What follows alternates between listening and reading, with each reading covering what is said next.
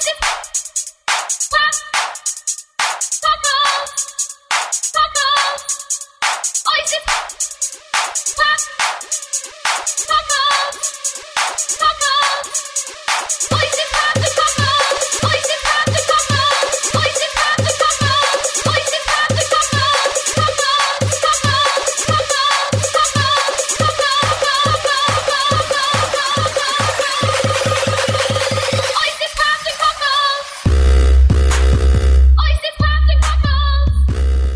Welcome back for another helping of oysters, clams, and cockles, bringing you the best TV shows and movies weekly in an easily digestible podcast packed with laughs by me, Ross Bolen, and my dear friend, Mr. Barrett Dudley Barrett. How are you today? Oh, I'm okay. Um, you know, if you're watching on youtube.com slash Bolen Media, I do apologize for my um, my lackluster appearance today. I just got off the roof. What are you doing on the roof? Yeah, well, I'm uh, putting in some some Christmas lights there. Ah, Ross, little- is that so, Clark? Little festivity, yeah, and it got me thinking I was up there, you know, like a fiddler, Uh huh. or like a cat on the uh, the hot tin variety, Sure. or like Clark Griswold in uh, in Christmas Vacation. Indeed. and it got me it just got me thinking i feel like you're either you're either a roof christmas light guy Uh-huh. or you're a ground game person That's true. now obviously the people that really go all in do a little bit of both The latter being the in between. The latter right yes exactly um but uh but you know i'm i'm last year was my first year putting up any christmas lights on my own abode Sure. and so I'm I'm now ex- we just did the front, the line, the roof line, but now I'm doing the eaves as well of the roof line. I'm so I'm I'm you know we're growing. I might go to Home Depot later, see what else is out there. Maybe I can add a little ground game. You don't know if there will be time. I don't know if there will be time, but you know, and uh, all of that just to to say uh, did get me thinking about Christmas Vacation. Of course, a lot of the the funnier moments, the the more classic ones uh, involve Clark putting up the the Christmas lights. Got me thinking about Christmas movies, and just a just a quick reminder that last year we did our top five Christmas movies of all time. We did. If you're a patron, whether you're here for the Sopranos ride or you've been with us all along, Mm-hmm. All those backlog of episodes still there. You want to hear us talk top five Christmas movies? Very true. Fire that shit up, baby! Fire it up on patreon.com Like slash it's oysters, like clams, s- cockles. like a gasoline Santa sleigh with robotic Rudolphs at the front. Goddamn right. uh, if you're not aware, on patreon.com slash oysters, clams, cockles, Barrett and I have begun the uh, the honorable task of tackling The Sopranos. Barrett for the first time, me for like the seventh time, HBO's classic crime drama, The Sopranos. We're going episode by episode, podcast per episode, spoiler free. We started last week, episode two, season one, dropping tomorrow, Thursday of uh, of this week, December 10th. It'll be available on patreon.com slash oysters, clams, cockles. So make sure you get in there. And of course, you can go back and listen to our backlog of content on there as well when you're a patron. So make sure you join the Crustacean Nation for just five bucks to uh, ride along with The Sopranos. Whether you've seen it or you haven't, it's one of the best shows of all time, and we promise you the podcast will enhance your experience.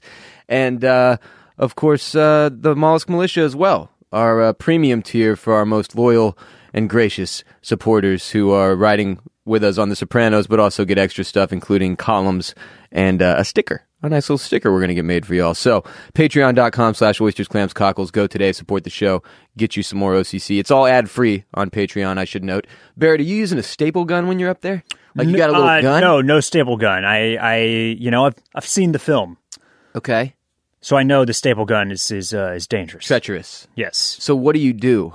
So, How are they? How are they adhering to the house? so I didn't know this until last year when I did this for the first time. But they That's make why I ask. I've never they it. make these little plastic clips that are very they're they're great. They can either go right on the lip of the gutter a lip. Okay. or they can slide right under the roof of the house. You got options. So you got options. You can go, and that's you know I'm I'm I'm having to use them both ways as I get to Right. the front of the house and I go gutter. All uh, you know, one story house, but the eave goes pretty high. I, Sure. I, I'm up there. I'm moving around. Fortunately, I just have a world class balance. Good, good. like Like a gymnast. Yeah, yeah. It's it's. Uh, you Everyone know, knows it's- this about you. Yeah, everybody knows this about me. It's it's pretty incredible. You are like a cat. Um, you and Tobias. We all know this. um, but I I. I I, I almost I want I do I was thinking about googling like how many people die from putting up Christmas lights every year. you were thinking about googling it. I was yeah maybe I don't want to know that's the thing I don't want to know. Now that you got, especially because now you got me thinking about doing mine. I, I'm in the process, the step of the process where you, I've taken out the ball Yeah, uh-huh, like the giant ball of Christmas lights, and it, it's just out, and I'm I've been staring at it for a couple weeks now.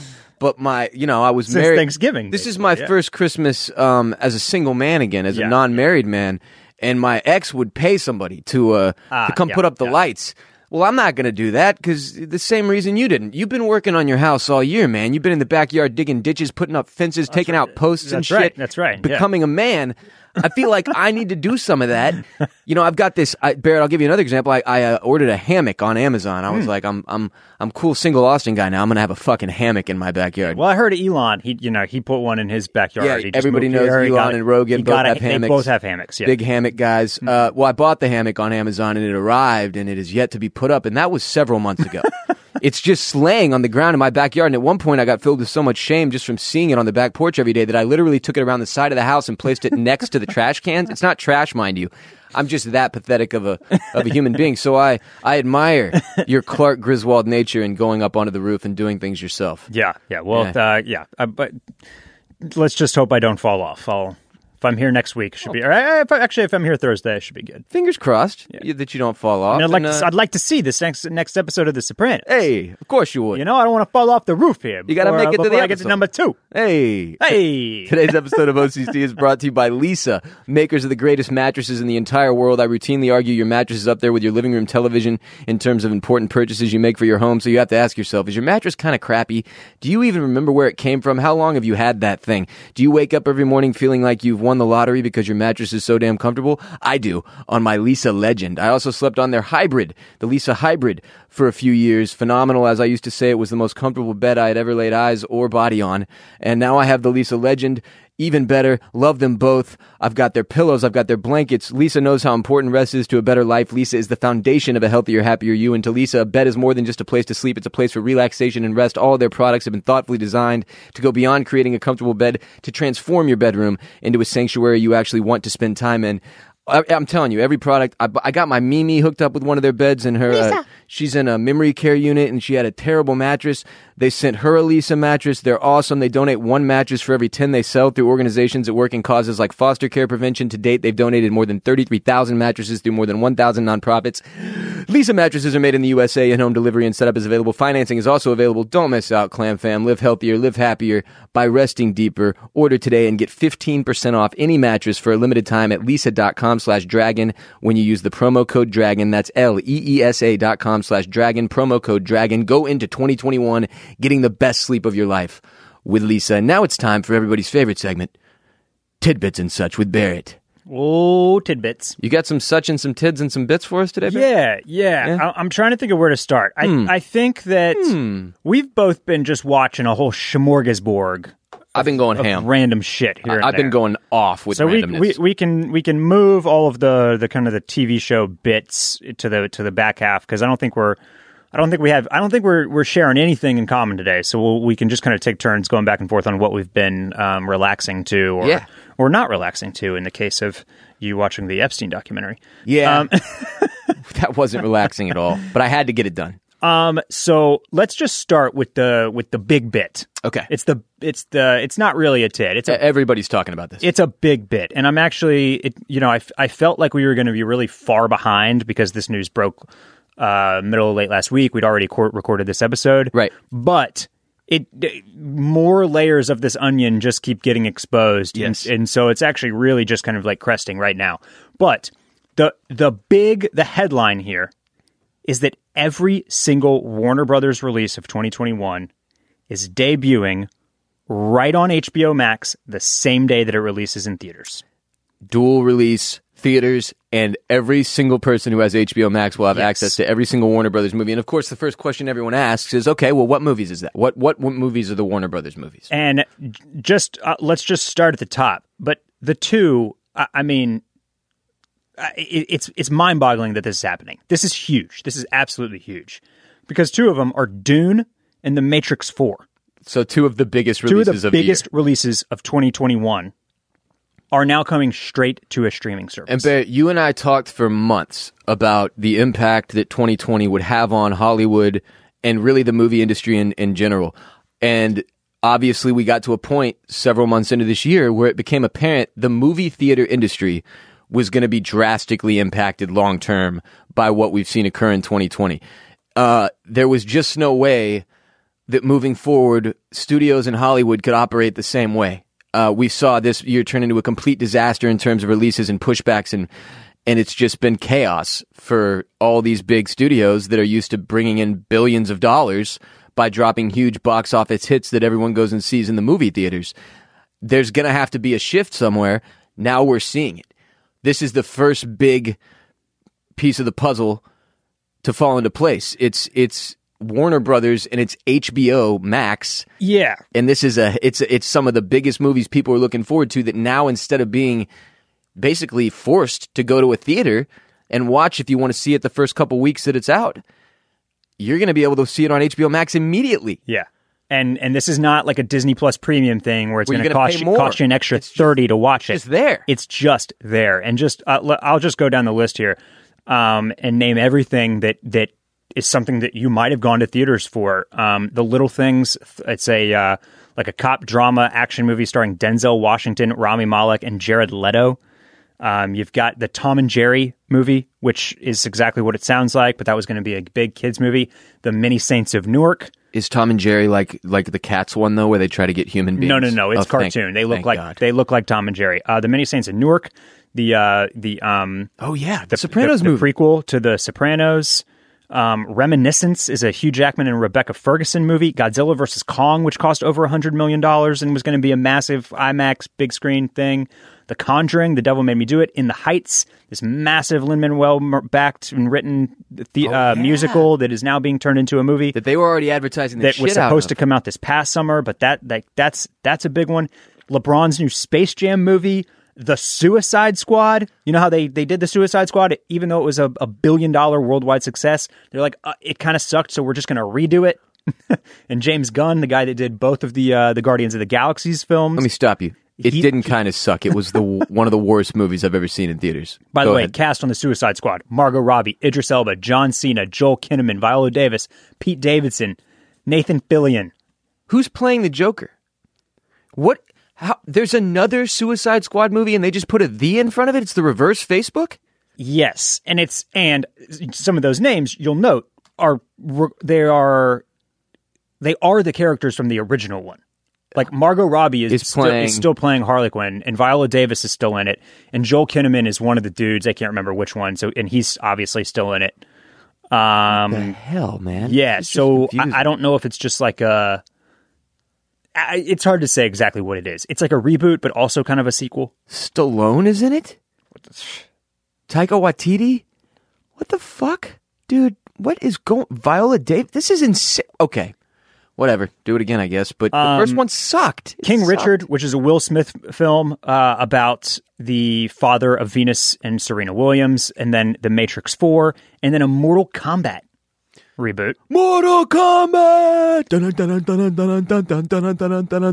A new Clint Eastwood film. Anyway, it, it, it has begun, Barrett. The entire slate of Warner Brothers movies. Uh-huh. Th- this is, th- you know, th- this is millions and millions and millions and millions, billions, billions and billions and billions and billions. And Anyway, this is insane.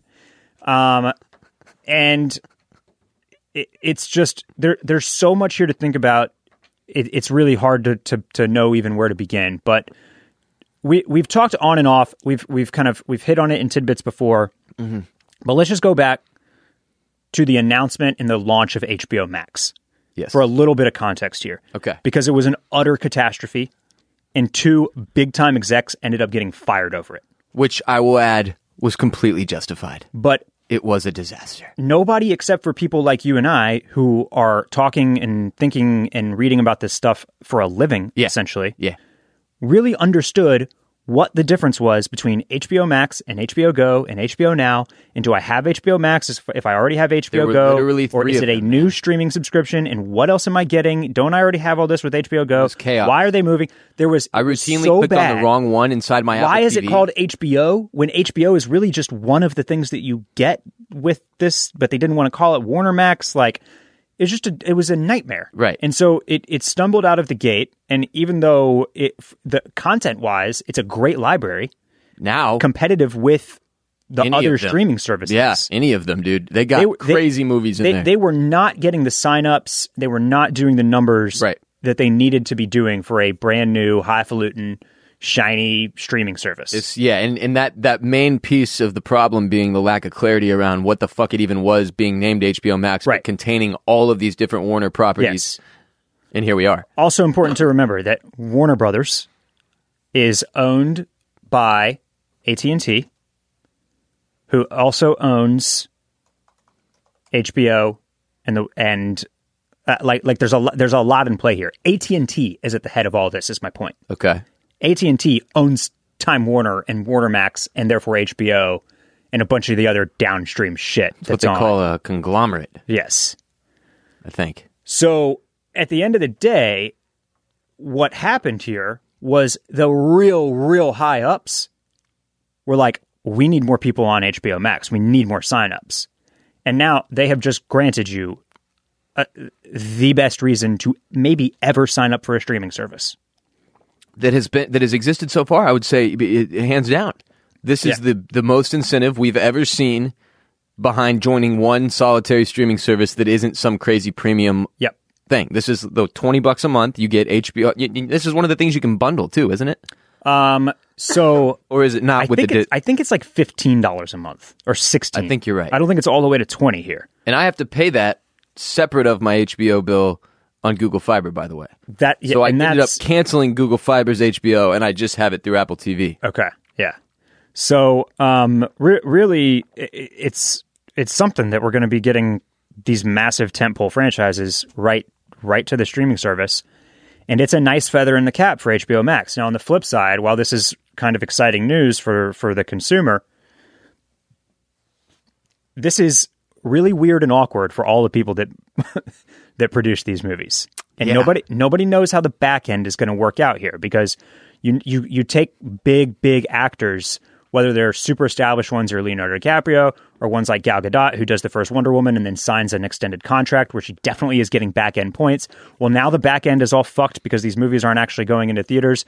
Is so is is is AT and T just like picking up a three hundred million dollar tab for each of these movies and like is how are they getting how Is are it- the actors getting their back end? The Is stu- it is it not reminiscent to you of the music industry and what has occurred from Yeah. albums to Yeah. streaming and Yes, singles? And totally.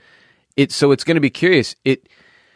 I don't feel like the movie industry has quite as much motivation as the music world did. I, I still think people believe the world will go back to normal, that things will go at, back to as they were in 2019. Yeah. And, you know, there are enough of those people that I think the movie industry is hesitant to just shutter. Like to just fucking say, we're done in terms of movie theaters and we're going to go do this streaming thing and, and everybody's just going to have to watch these movies in their homes. Right. But it's certainly, this is the, this is a big shift. This is a really, really big shift. And you spoke to how awkward it is for some of the actors, actresses, uh, producers, directors. A lot of people have had a lot of thoughts on this, and it's a very controversial move. Christopher Nolan being one of the people who spoke out. That was the next thing here. Yeah. Yeah, and uh, can I just read? Yeah, please, quote? please. Yeah.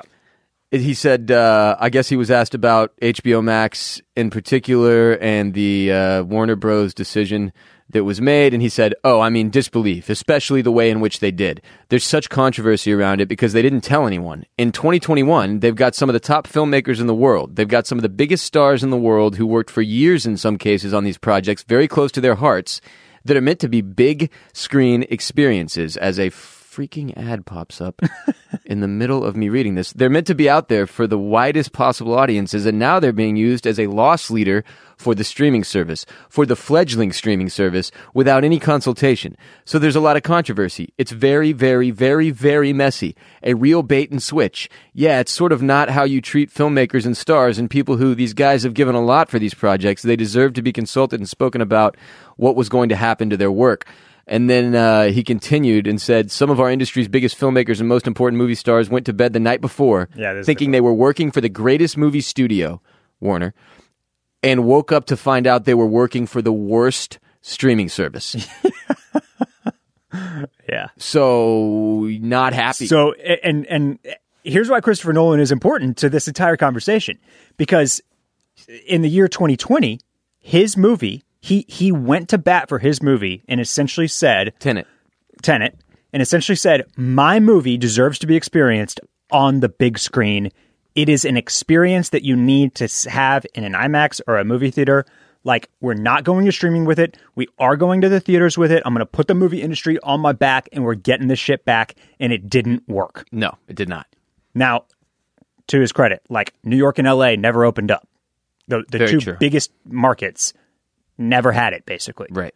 But uh, in the areas where you could go see a movie, like you and I did, Yes. Not enough movie. people went and did this. Right. We did So- it for Movie Club on Patreon. Right, and th- th- this was this was the test. This was the experiment. By the way, the the the the pandemic is worse now than it was when we went to see Tenet in theaters. Yes. So like, I, it, the next thing that releases in theaters, I don't expect it to do any better than Tenet did. So domestic box office, it did 57 million. That's I'm right, and it would have done probably 90 on its opening weekend in a non-pandemic world. which is what makes it obviously uh, So he so Problematic His this didn't go the his, way he wanted. His resistance to letting Tenet go to streaming or pushing the release back a a year or whatever it was, and basically kind of insisting on putting this out in theaters in the middle of the of of the 2020 COVID pandemic. Mm-hmm. Kind of the first domino.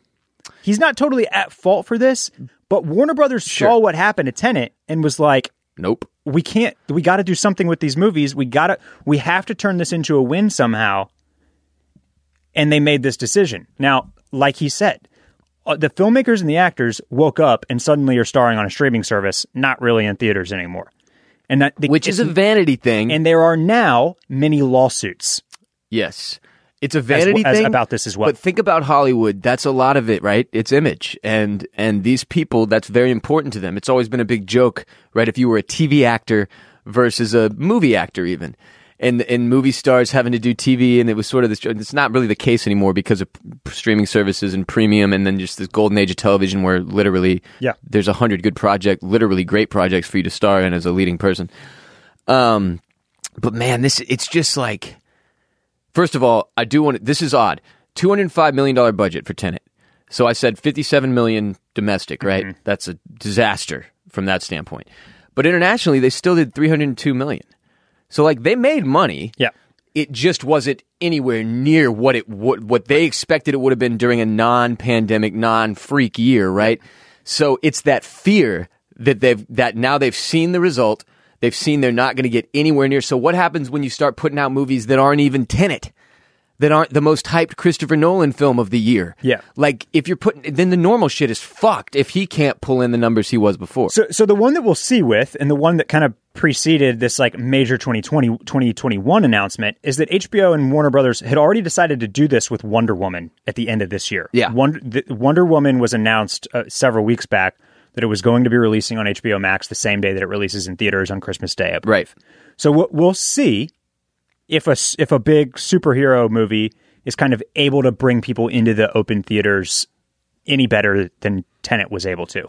Now, It's just that here's the thing, man. Like for you, if it's a movie you want to see and it's available on your couch or the theater right now, like you're not moving. so okay, I'm not moving. So so here here's the thing with that. I, I don't know exactly when. Let's just take the let's take the let's take the main thi- the main piece here. The biggest one is Dune. Yes. Okay. I, I'm not totally sure what the release date for Dune is at this point. I can't remember if it's the, if that got pushed to spring, summer, I'll or look. winter. It is Dune release date December 18th, 2020. Yeah, that's Oh, that's so that- obviously been pushed. Yeah, Okay, yeah. Let me peek. but when assuming that it's not like January or February of this year when we kind of expect things to really be bad after all the Thanksgiving, Christmas gatherings and the cold weather and the just, you know, not everybody's able to get the vaccine yet, right? Like so so this is let's just say Dune is is kind of after those first few months of 2021. I need to see Dune in a theater. And that's that desire is not going away. October 1st, 2021 is the new date. Okay. So like I'm still going to go pay to see Dune in a theater in October of next year. Okay. No, but, but it's there's Dune. no question about it. and it's had the th- it's had the trailer we've seen. We we we know that's one that yes, your your experience is going to be massively enhanced by being in a movie theater. But you're right. There are other movies on here that I that I wouldn't that I probably wouldn't have gone to a theater for anyway. Basically, if it's not an action movie, that I'll now get my eyes on. But even like the one with Denzel and Rami Malek, like I probably wasn't going to go see that. nah, theaters. man, nah. But so that's right- the right that's there the on- on argument right there. like- that's the argument. Like, if it I'll- ends up I'll with probably more- watch that. It's more eyeballs. Yep, and it is more eyeballs. Isn't eyeballs. the goal to get as many people as possible to see the thing? Then you kind of can figure out from there how do we f- get the profit that like because that's what they've done with the music industry. It turned into streaming, and it was suddenly like cents on the dollar. You know, coming to these artists Yep. the way they saw it.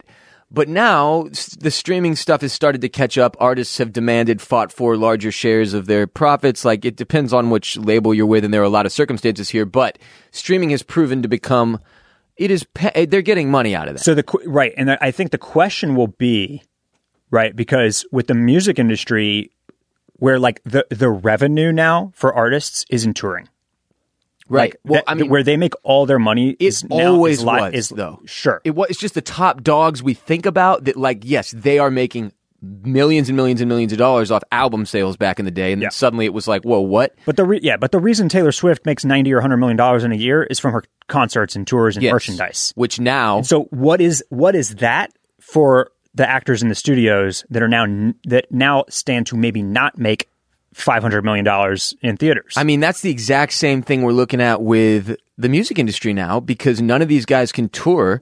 so I've seen rappers like Young Thug, uh, like out, Lil Baby was the most recent one I saw speaking to his losses on the year from not being able to tour. And he was charging, and this was his alleged fee. It's never what they say it is, but he said 400K a show. Okay. And he's, he was talking about like during a normal year, he'd be able to do two shows a weekend yeah. and that now he did one show this year. One.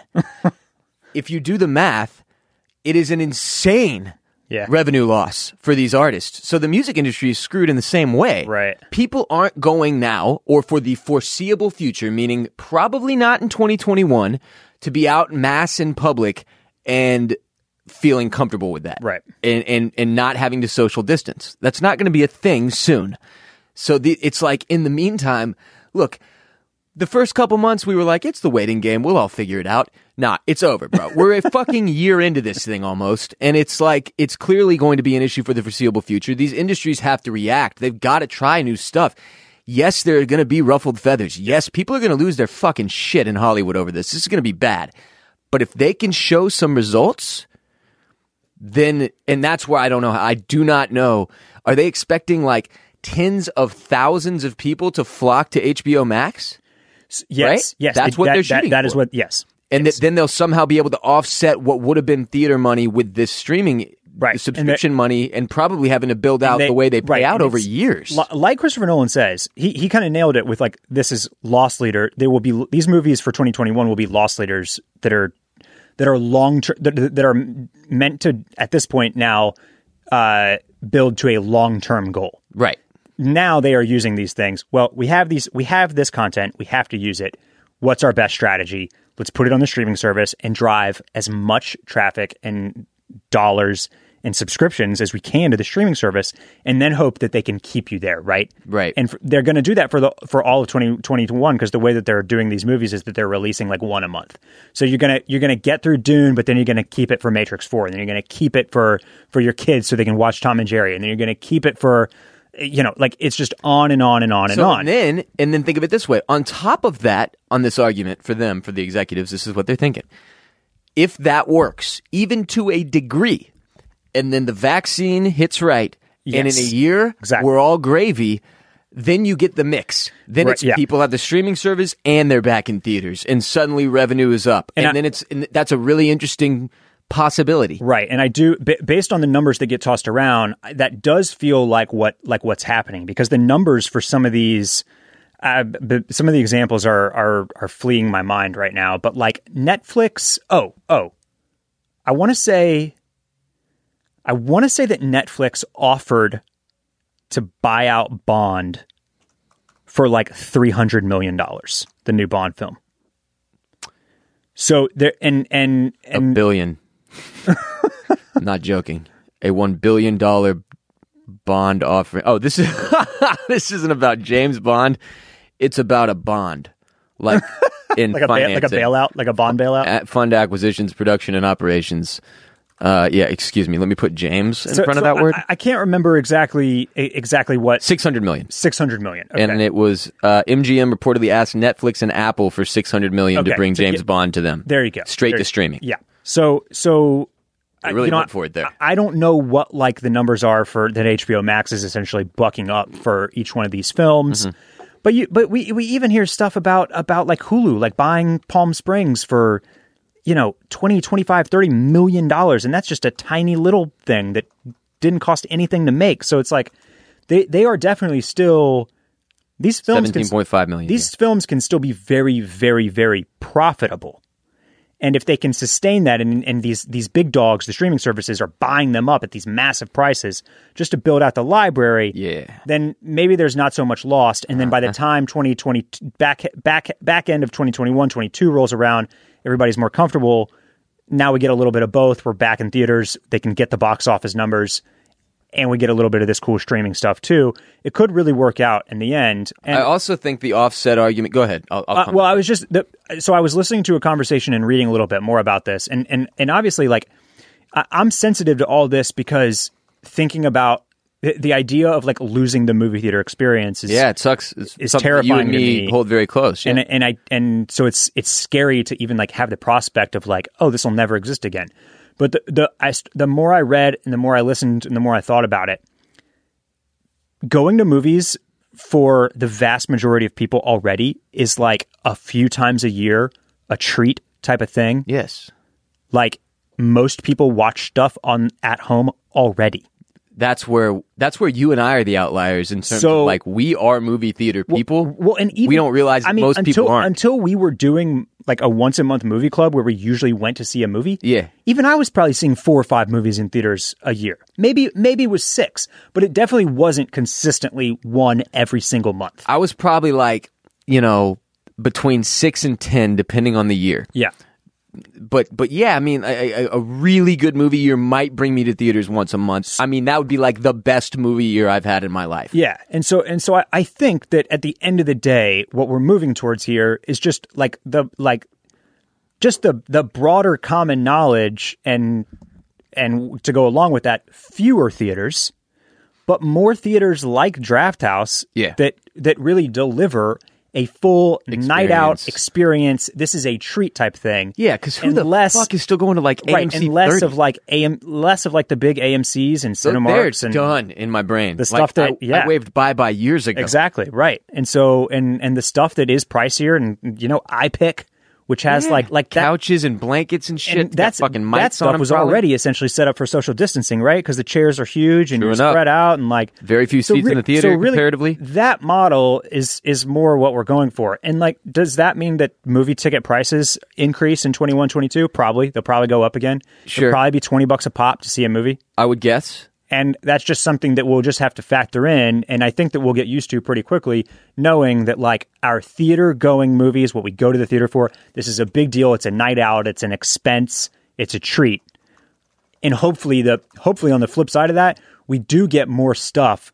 The the the small the I'd I'd love for the smaller budget middle films to still be getting made. Right. If they can figure out how to bring those more often to streaming, Right. where we all get to watch them at home sooner, basically, rather than later. There, there are a few things here that I think are super important that you and I have also touched on in the past. One is that technology started to open this door a long time ago. Televisions have become more affordable, home theater equipment, speakers, fucking sound bars, all this crazy shit.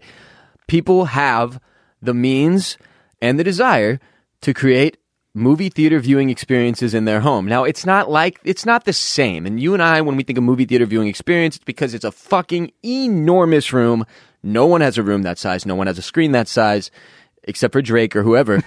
and the, it's the experience like that. But in terms of losing things visually, like if you watch this at home versus in the theaters, you're not going to see nearly as much. Like that is not true anymore, really. I, I dude, like I, you can get a good th- theater experience out of your living room if you want to in 2020. You can. It is affordable way more than it was 10 years ago, Barry. Sure. 10 years ago, it was, if you wanted to make your house like sick with a TV and a home theater, like the- Thousands. thousands and thousands and thousands of dollars. You know, you could spend 10 grand really freaking easily. If you spent 10 grand right now, You would be- you would have the most disturbingly badass room. I would move in with you. Yeah. So like that is just it's a piece of the puzzle to me. People are much more likely to stay and watch at home if they have a viewing experience that is pleasurable. Which before you could only get in a theater. Everybody had these shitty ass TVs with no HD and yada yada. That's not the case anymore. And all the prices have gone down like crazy. On top of that, one of the things that these celebrities have to consider is like the days of that move, like that Hollywood, that thing that like um, Once Upon a Time in Hollywood captured the golden age of Hollywood. It's fucking over. Yeah. All right. It's gone. It's done. They all need to let it go. These old directors like Christopher Nolan, look, man, I get it. Used to be this prestigious thing in America, but it's fucking over, bro. We So- don't care anymore. He- Here's something that I didn't realize until this conversation all started happening over Yeah. this last couple weeks.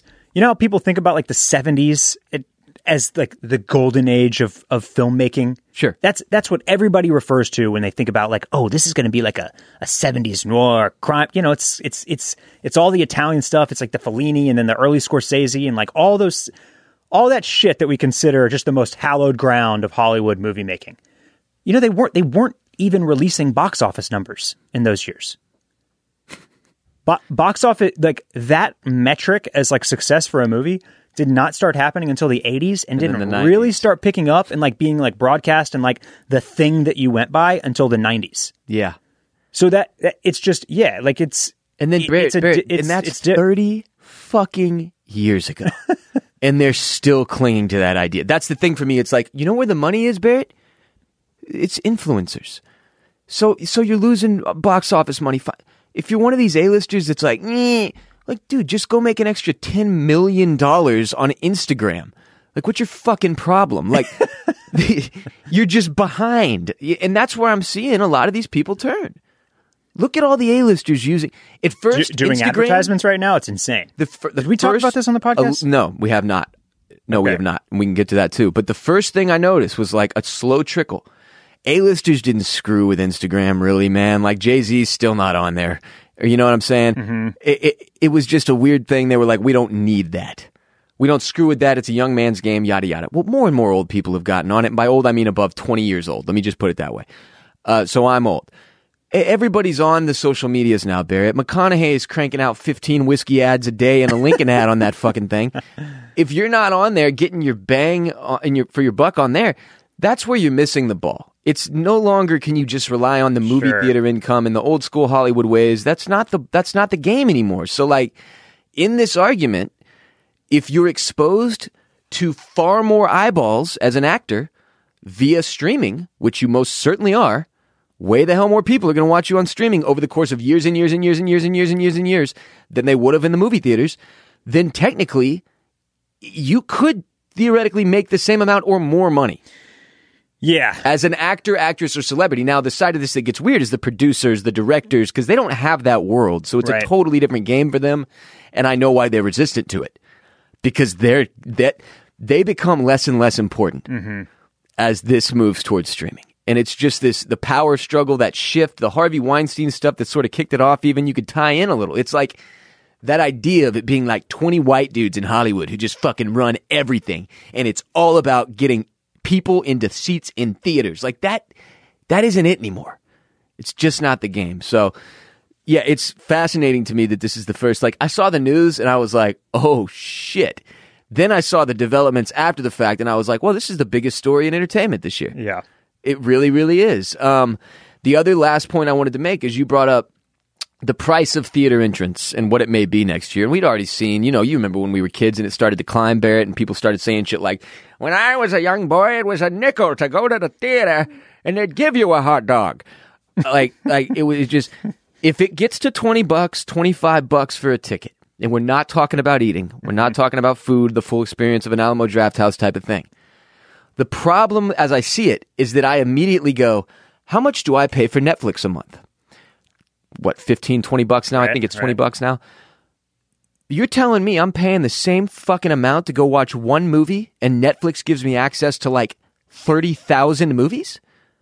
That's the weird place where the math gets confusing for me, where I don't see everyday average Americans being like, I'll pay 30 bucks to go see a movie. Well, if HBO Max is twenty bucks and you get all these other ones, it's like fuck the movies. And and again, that's why. And and this is something that was ha- again something that was happening pre-pandemic already that we've discussed. Mm-hmm. But like the the the whole narrative that the only movies getting made at this point are Marvel movies, right? That that type of thing. right. So it it's at that point what you what you will be okay that that will just become you know the, even more separated essentially in the fact that like the only movies essentially that movie theaters even carry down the line might be movies that are like Marvel Cinematic Universe or Dune or Matrix 4 Yeah, whatever 'cause to your because point- those are the ones that you will go spend $25 Yes. a ticket on That's the funny thing. So to your every- point, that now- shift was already so happening. man. everything else you have to hope that instead of not getting made anymore it gets put on streaming services I mean, and I think you could even argue for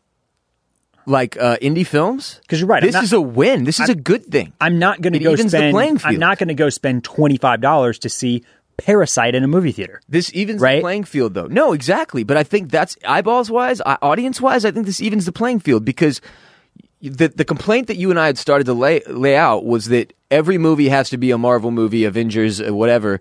Because that those are the only things getting people to a theater anymore. Do you know why? Well, because we all have streaming services. Regular ass movies that we think I don't really need to see this on a fucking movie theater screen. You're watching that shit at Yeah, home you wait. You wait till that or you out. wait till it comes out on streaming in a few freaking months. It's Yeah. not that long. That's just getting worse, multiplied exponentially by the pandemic.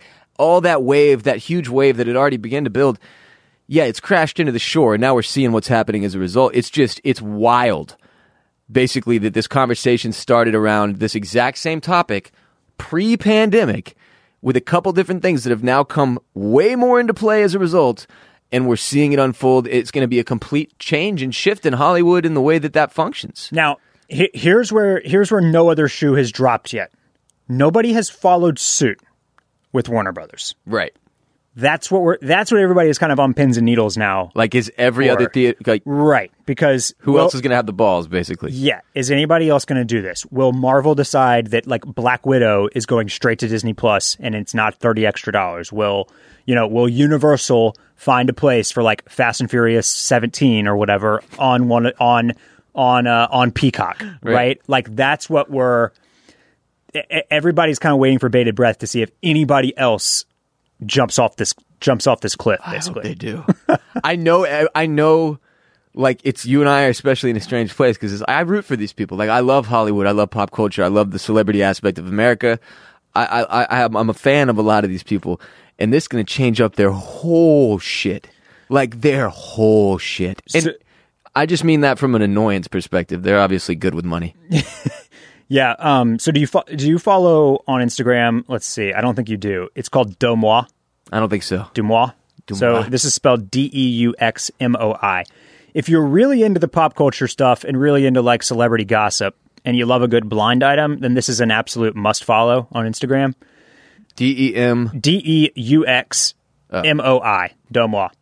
So Thank you. it- it- they just post on stories and and on I do follow them. Okay, yeah. So it's it's it's celebrity gossip. at Lots lots of which is blind, which means they don't give you a name. They just say, "Here's like a tip about a list celebrity that you know likes a finger in the bum or something like that." You know, it's it's it's salacious and then sometimes not salacious. A sausage in the banger. a banger in the mouth. But one of their one of their stories recently has been about how we're slowly starting to see more and more A-listers in commercials, basically. And this was, you know, we we we think about guys that have really been traditional with their with their celebrity like Leo, and and it's the Zoolander joke, right? Like they're doing Diet Coke commercials in Japan. They're doing, you know, cologne commercials in Turkey. Right. But they don't do shit here. Right. And They now wanna with the brand. Exactly. But now it's like I cannot count how many times Brie Larson has been on my TV screen in like a Nissan ad and then like a Nintendo Wii ad and Yeah. then I got Anna Kendrick in like the Doritos ad and then I got like so eh, so just like you said they are already starting to break that barrier as well as like they're as the work has slowed down from the pandemic they're Gotta find they're, revenue. they're picking up these commercials and and so you know I I don't love the idea of like every actor now being, Being on my a- Instagram a feed like being a something? yeah That's annoying But- for sure. but having them be in like a car commercial is to I'm totally fine with that Yeah, McConaughey and Lincoln. yeah, that's fine. Brie Larson and Nintendo, I'm good with it. Anna Kendrick and Doritos, you know, secure the bag. But like, I really don't want to see like, you know, Daniel Day Lewis in a Depends commercial. I don't really want to be scrolling my feed and have like George Clooney pop up and Sell you insurance. try to sell me tummy tea or something like Yeah. that. You know, and like I don't think it's. I'm, I'm making know a big but that's distinction where, there, but, that's where the, it's going to shift, right? That's where we're going to see our shift. It's the it's like the silly. It's like ego driven. Like they're going to have to swallow their pride. A lot of these people, and it's not going to be what it was. And and I find it funny that it's like an even. It's a swallowing of pride because literally, like, bro, it's just it's just a different medium. Like you do do the same job. You're just on the camera. Take it easy. Yeah, but it's it's le- it's le- it's less. My my my resistance to that is, you know, I don't want people that I see in movies and TV shows to like be oversaturated, but at the same time, it also is very much like social dilemma type shit. Yeah. like I don't need everything to be an ad and Yeah. and in an algorithm and like infiltrating my brain and like causing me to make decisions that I'm not purposely make like the whole thing Yeah. and just like I, I don't i- if the end result of the movie and the pandemic and the theater issue is that like I get m- even more people selling me shit on my feed like that's a that's a net negative no matter how many good movies I get on streaming services now Yes, frankly, I'd prefer that this shitty Jackson ad that pops up to try to sell me a chain is the douchebag random asshole who started Yes, the company, yes. and Yeah, not that does not George be- Clooney, right, or right. Leo, or whoever. Like, I, I would prefer if those gentlemen continued to focus on their philanthropic work internationally and left the Instagram models to do their thing. exactly But there's going to be a shift, and it's going to be weird to watch. yeah Um, that's all I have to say about this whole Yeah, Warner Brothers situation. We should have named this segment the Warner Brothers situation instead of tidbits and such. well that's why I said it's a big bit It is a huge bit. We we ch- we just bit off more than we could chew of this bit. Um, Barrett, we can save the rest of this stuff. There's no timetable. Nothing that I watched that I wanted to talk about is new. Mm-hmm, Ex- I guess the Epstein doc is sort of new, but not really. Everybody Yeah, watched that yeah. months ago. Um, so the things I want to discuss next week that I've watched, if anybody feels like watching them, I, and I will give thoughts on them next week. Hillbilly Elegy, I went and watched. It's on Netflix. It's been controversial. what is that again It is uh, starring Amy Adams, and uh, let me pull up. It's actually a, a quite the cast list, so I don't want to f- shit on anybody. Glenn Close plays Amy Adams' mother. It's directed by Ron Howard. Um, I think that's about it in terms of people that I recognize off the top. But it's a very good cast, very well acted. It has been controversial in the way that it's been received for portraying uh, middle and lower class America. hillbillies Yes, which I find to be very funny and have a lot of takes on that I will share next week. Watch that movie, and then you'll have to uh, be part of the discussion next week with us. I also went back and watched Michael Clayton, one of my all-time favorite movies. Okay. So I have some thoughts on that. I started a show that many people over the years have told me, Ross, you need to watch this. It's right up your alley. And I just, for some reason, it, it was one of those ones that like the marketing never hit for me. For some reason, Mm-hmm, kind of like Deadwood. It's Broad City. And I would have said, like, it's been, it's been Well, pitched to me as like female workaholics. You're like right, but you always tell me like in the cards and stuff. You're like, I don't think women are funny. And Yeah. so that that you know, I always tell Barrett, I don't mess with female comedians. Uh, Liz Lemon was stupid. Uh, I, I- yeah, no. Broad City though, I had never watched this show. I, I, I'm familiar with Ilana Glazer. I didn't know Abby Jacobson, her co-star, and I didn't know Ilana Glazer was from Broad City. Okay. I'm an I'm just an ignorant slut. This show, now I will preface it by saying it is most certainly stoner comedy, is hysterical. I have cried laughing multiple times, and I've only watched three or four episodes. Yeah. actually, I'm about six or seven in now. Uh, have you ever watched any Broad City? yeah, I've probably seen six episodes total. Um, for, for I, I think Comedy Central has historically been a very weird one to catch up on episodes. Yeah, they. I, I it. believe now through. Well, I know South Park is on HBO Max, but True. But a lot of these shows have found homes on various streaming services. Broad City is available. Where are you watching? I think it's Hulu. Okay. but let me let me double check. it, it's it's one of them. It's it's available somewhere. So it's it, it was one that I never like got caught up on because it wasn't easy to to find uh, on on one of these platforms. it may be HBO Max too, man. But but I think it is now, and I, every time I've watched it, I'm right there with you. It's it is hilarious. It's, It's on Hulu really really funny. through HBO Max. Okay. Um, but yeah, like I don't really have much else to say about that one. Broad City is very, very funny. It's a show that I'm very glad that I've gotten into now, and I've been enjoying to wind down at the end of the day. Um, fucking hysterical. And then I wind down with Broad City after I watch the Jeffrey Epstein documentary, which I really don't have any further thoughts on other than to say that holy shit, I'm glad that guy's dead. Wow. It certainly seems suspicious how that went down, and I didn't realize the scope to which he was abusing women um, the scope of which he was like the amount. I and and obviously I was very aware that he was a monster after everything unfolded the way that it did.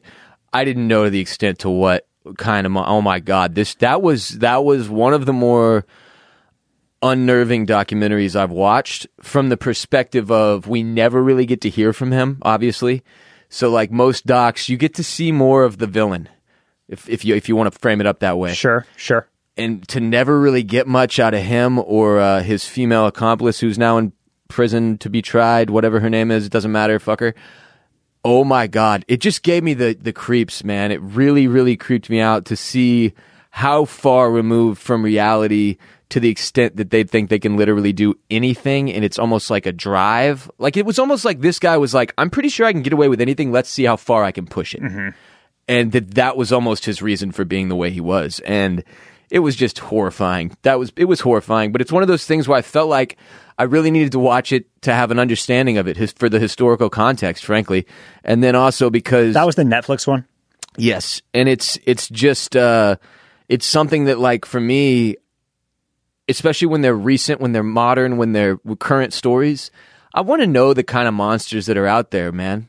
You know what I'm saying? I live in this fucking planet. I got to roam around this mm-hmm. world. Mm-hmm. I want to know what kind of freaks are wandering around amongst me. so in this case, that was my motivation for watching the Epstein doc, and I walked away just like, yeah, I probably could have gone without that one.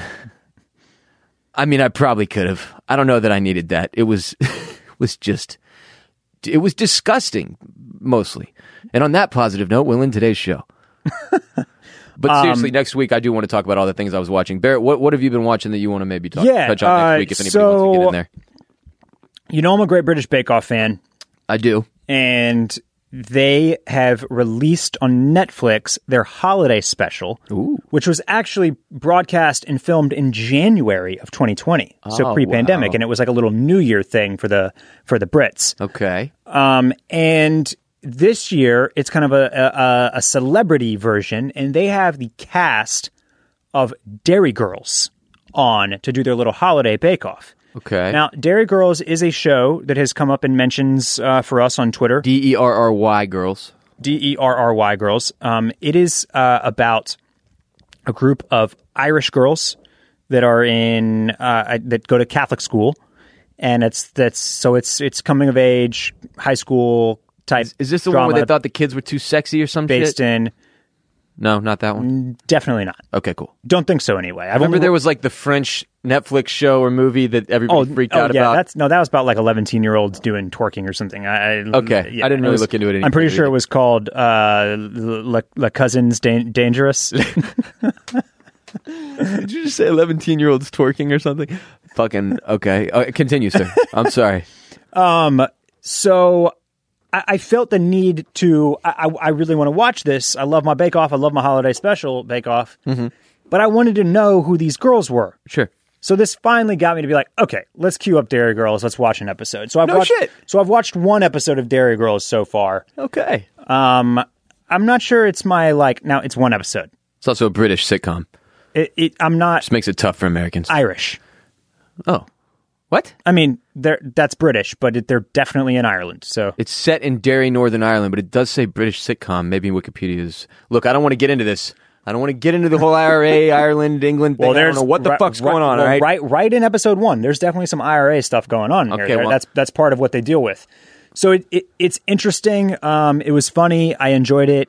It- I wasn't like blown away. It, like it, it didn't like it didn't grab me the way that something like Sex Education did, Uh-huh. or or some other British comedies have. But I'll probably keep watching. It's short. Like that's one of the great things about those British sitcoms, as it were, is that like there's two seasons of this, and they're each six episodes, and each episode's like 22 minutes. So it's So very only 12 episodes, yeah. it's very quick to get through. Third season um, was supposed to be uh, this this year, but was postponed. due So I COVID. started Derry Girls, and and we'll probably run through that since it's only 12 short episodes, and and now I'll know who these ladies are, these these girls are on the Bake Off special. Right on. Um, so I've got that going. I finally, finally, finally started in on Marvelous Mrs. Maisel season three. I'm about halfway through that season, I need to get back in there. and uh, I've it, it- very two thumbs up so far on the first four episodes. It's very Okay. it, it's season two was a little hit or miss. Season three has found. So basically, just a, a quick note here. What what season three has me thinking about is just like how much we loved season one and how much critical acclaim it got, and it's just it's always difficult when you are a show that makes a giant impact because you're showing us something that we've never really seen before. Right. So like having this ni- this late 1950s Jewish housewife like find herself in the middle of a divorce and suddenly turn to stand up com- comedy, which no other females are doing, and like navigate the world and like what's what's expected of her from society, and like have this ex husband who she's still kind of in love with, and then like pursue this career in stand up comedy in the 1950s and 60s is like, you know, this is just a great story because it's not one that's been told before. So we are Very original. we're in love with the writing, the acting, and on top, cherry on top is like the novelty of how fun this story is. Well, that's gone once you continue down the, the line. Now you're just a TV show got to find other ways to be fresh. yeah, that ha- that that has that first season to live up to, and that's really difficult. Yeah. It's like the sophomore slump thing. Yeah, and so season two, which I still really enjoyed, was definitely not as good. And now in season three, I feel like they have found it's they're not trying as hard to like live up to that. To, to First to- season. yes, exactly. Yeah, you can always kind of feel that when it's like they're trying to capture that same lightning in the bottle, and it's like, and then finally they're like, you know what, we we got other shit. And and and part of this is that they shortened this season. It's only eight episodes instead of ten. And as a as a Oh, viewer, that. Uh, well, as a viewer of a show that I love, I'm like, oh man, like two fewer episodes. But at the same time, win with Barrett. But at the same time, I'm like, no, this is probably a good thing. If they had a story and they were like, this is an eight episode story, I'm happy that they're not stretching this out. Right. Like, be concise, be good, make every single scene count, make it all something that's like, that's great. Yeah, don't feel beholden. Don't to feel 10. the whole right, exactly. And so I, I, I Eight is still good. That's a good and number. It's still good. So I, happy f- with it's it's it's positive. Uh, It's very funny. Uh, it, it's just I feel like they found a nice spot where they're not trying desperately to live up to that to that crazy critical acclaim that they got in the first season, and they're just they're going with a good story and good characters, and that's all they need to do. good. Good for them. Happy for Mrs. So Maisel. so I'm so I'm watching that, and uh, I think that's it. I think those are my those are my two things. Uh, I'm obviously keeping up with the Mandalorian, another giant episode I started this this past week. Um, How many are out, man? Five now, I believe. Okay, I can catch up quick, fast. And this most Next recent, couple weeks. I, I told you last week about like kind of a big character introduction. Yeah. This week, even bigger character introduction. No shit. Yeah. So All right. yes, I'm in for a good ride. some I think I've only watched the first one, and it was it was dope. It was I was happy to be back in Mandalorian town. oh yeah, Where it's great, just like- great place to live. You and I talk about it, man. It's like the little western. Every every every Yeah. episode is just a little western. You go on a little adventure, have some fun. You know nobody's gonna fucking die, so you're good. Well, nobody that's named Mando or uh, what's his Grogu, Gro- Grogu, Grogu, Grogu, Grogu. Which still can't believe they chose that in terms of cuter than ever, man. They're really le- this season. They're really leaning into the fact that like Grogu is a puppy. E- okay. every now that I have a puppy, I'm like, oh, they're just they He's a just puppy. He's, He's a a puppy. character. He's a puppy character. Yeah. Okay. yeah. I'm going home watch some more of the Mandalorian now. Uh, that will do it for today's episode of OCC, produced by uh, Grant Davis and Mike Moody Garcia of Permanent Record Studios in Austin, Texas. Huge thanks to our sponsor today, Leesa. Go to leesa.com slash dragon now. Get yourself the best bed known to man or woman or, Leesa. or Grogu. Haven't heard much talk about uh old His Dark Material season two. I've seen a little bit of hype Have you? here and there. I've Yeah? seen the respect for it. People are like, "You really came back and get found it." So, yo, I'm out, dude. No, people are not- saying like stuff like they're like, "Oh man, you just wouldn't believe like how good Lin Manuel Morera is at playing this like this this you know hard brawling Texas aeronaut. He's just so good at it. He was this was the role he was born to play." It really is. It doesn't matter what they do with all the other characters and how good the show becomes. I can't go back just because of him. I just can't stand the man. I can't do it. I just can't do it. Um, if you already have a Leesa and you want to support the show in exchange for more OCC and The Sopranos experience with us. We, as I said, are doing a companion podcast for every single episode of The Sopranos. We've done season one, episode one. It's out now on patreon.com slash oysters, clams, cockles. Episode two coming tomorrow, Thursday, December 10th on patreon.com slash oysters, clams, cockles. Patreon is simply a platform that allows Barrett and I to bring you content circumventing the advertising industry in exchange for your direct support. We decided that this is the project we wanted to uh, undertake on Patreon, the thing that we thought would uh, get the most of you on board for some extra OCC ad free. It's been phenomenal so far. We appreciate each and every one of you who's joined the Crustacean Nation or the Mollusk Militia to watch The Sopranos with us. Uh, first episode was a lot of fun. It's only going to get more fun from here. And episode two drops Thursday, December 10th. So make sure you go to patreon.com slash oysters, clams, cockles today and pick your tier that you want. And uh, they're all updated there for you to sign up for now. Go. Go right now. What are you doing? Why are you even listening anymore? You should be hitting stop on your phone. You should be going to patreon.com slash oysters, clams, cockles and signing up to enjoy The Sopranos with Barrett and I for the rest of 2020 and all of 2021 do it. Follow us on Instagram at Oysters Clams Cockles, on Twitter at Clams and Cockles. We're also on Facebook.com slash Oysters Clams Cockles. You can follow me, Ross Bolen, on Twitter, Instagram, and Snapchat at WR Bolen on all three platforms at WR B O L E N, Twitter, Instagram, Snapchat. I'm also live on Twitch a few times a week playing video games with my co-host of the Ross Bolen podcast, Chris Colson, on twitch.tv slash boss Rolen. That's Ross Bolen with the B and the R reverse. Twitch.tv slash boss Rolen to watch me play video games with children. And uh, listen to the Ross Bolen podcast wherever you listen to OCC. We focus on mental health with uh, comedy, current events, sports, music, and more every single week, Monday and Wednesday on the Ross Bolen podcast, wherever you listen to Oysters, Clams, and Cockles. Mr. Dudley, where can we follow you on the social medias? Check me out at Barrett Dudley.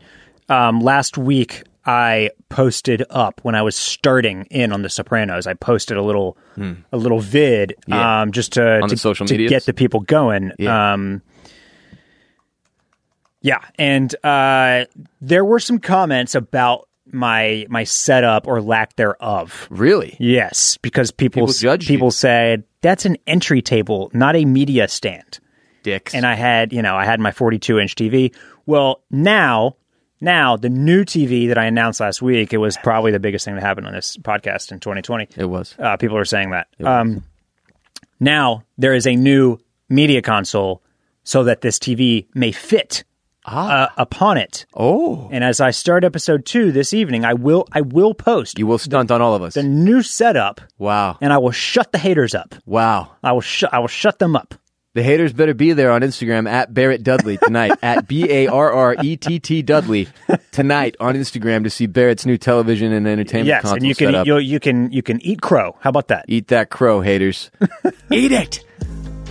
We'll be back next week with a discussion of all those things we told y'all earlier, plus anything else we watch in the meantime. Very excited to hear from all of you on social media. Holler at Barrett and I anytime, anywhere. Also at all those oysters, clams, and cockles accounts we shared with you. Until our next helping. Adios, muchachos.